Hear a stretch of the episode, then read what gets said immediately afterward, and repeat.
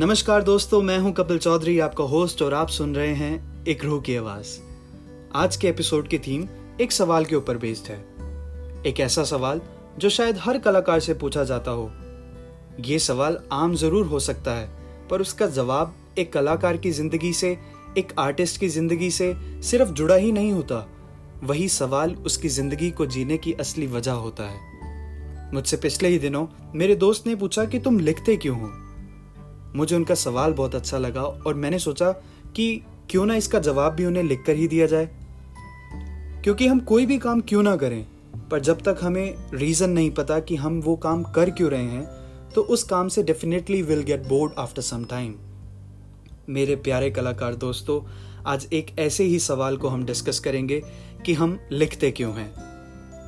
तो जवाब कुछ इस तरह था कि क्या तुम कभी जुदा हुए हो अपनी इन सांसों से।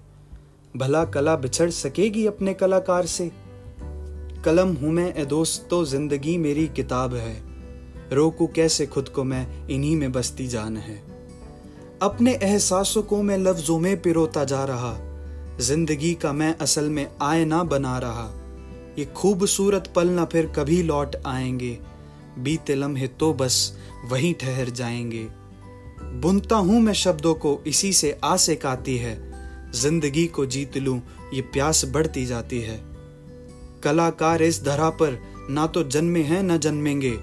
लहू के पसीनों से हमेशा बस निखरेंगे। कला को जो समझे, वो भी कलाकार कहलाता है। उम्मीद देता दूसरों को शब्द बुने जाता है। हर एक की ज़िंदगी एक गहरी किताब है। लिखो मेरे दोस्तों तुम ही पर टिकी आस है।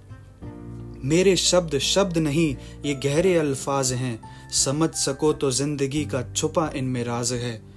दुनिया को अब कुछ ना हम कहना चाहते हैं, कलम से अपनी ज़िंदगी भर बोलना चाहते हैं। सलाम, धन्यवाद, थैंक यू मेरे दोस्तों, उठाओ अपनी कलम और इन पन्नों को अब बोल दो। कलम हूँ मैं दोस्तों, ज़िंदगी मेरी किताब है। रोकू कैसे खुद को मैं? इन्हीं में बसती जान है, इन्हीं में बसती जान है। तो ये कुछ शब्द हैं, जो सिर्फ़ शब्द नहीं हैं। उन्हीं सभी कलाकारों के लिए जो लिखते हैं और जो सुनते हैं। पर ज़िंदगी में एक बात जो अपने बड़ों से सीखी है, वो भी मैं शेयर करना चाहता हूँ कि लाइफ में ना बोलने वाला कभी बड़ा होता है और ना सुनने वाला कभी बड़ा होता है। लाइफ में सिर्फ़ और सिर्फ़ कर्म करने वाला बड़ा होता है। यानी कि जो एक्शंस करता है, वही बड़ा है। इसका मतलब ये नहीं कि हम लिखें नहीं। बेशक लिखें, बेशक बोलें, पर जो बोलें, वैसे हमारे एक्शंस भी हों।